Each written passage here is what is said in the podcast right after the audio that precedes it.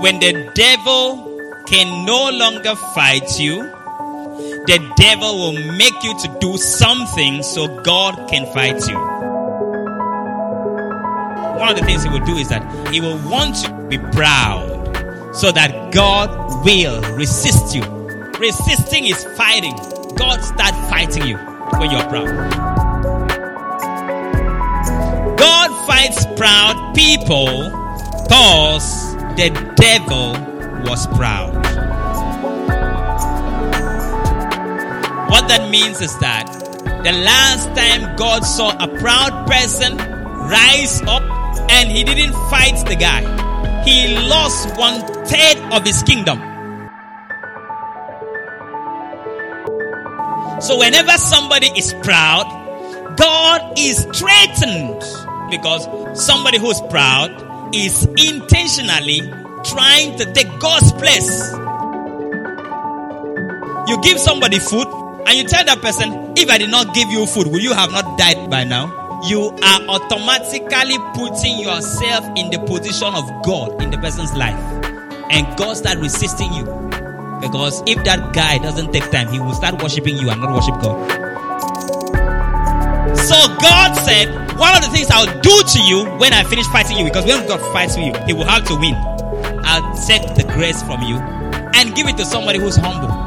So he resists the proud and give grace to the humble.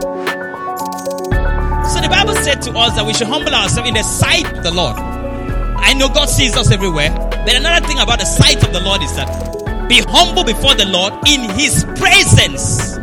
Don't let God see you as a proud person in his house. Because if you are very proud in the sight of the Lord, God will be looking for that thing that makes you proud to take it away from you. The Bible says, Submit yourself, therefore, to God.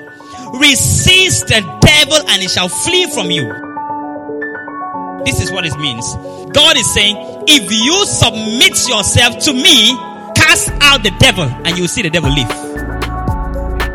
One key to bind the devil straight away, and the devil runs, is when you can humble yourself before God.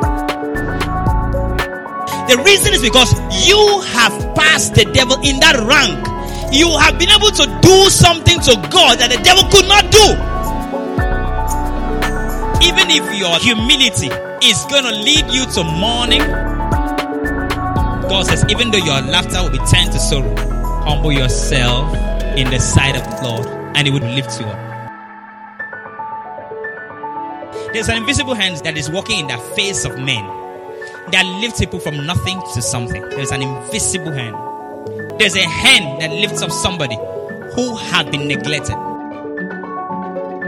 There's an invisible hand that directs the stone of David to go directly to the uncovered place of the Philistine. There is an invisible hand that raises Jesus from the dead because he was humble and make sit on the throne. There's an invisible hand that walks in the face of men. The Bible says, humble yourself before the Lord, and that invisible hand will lift you up.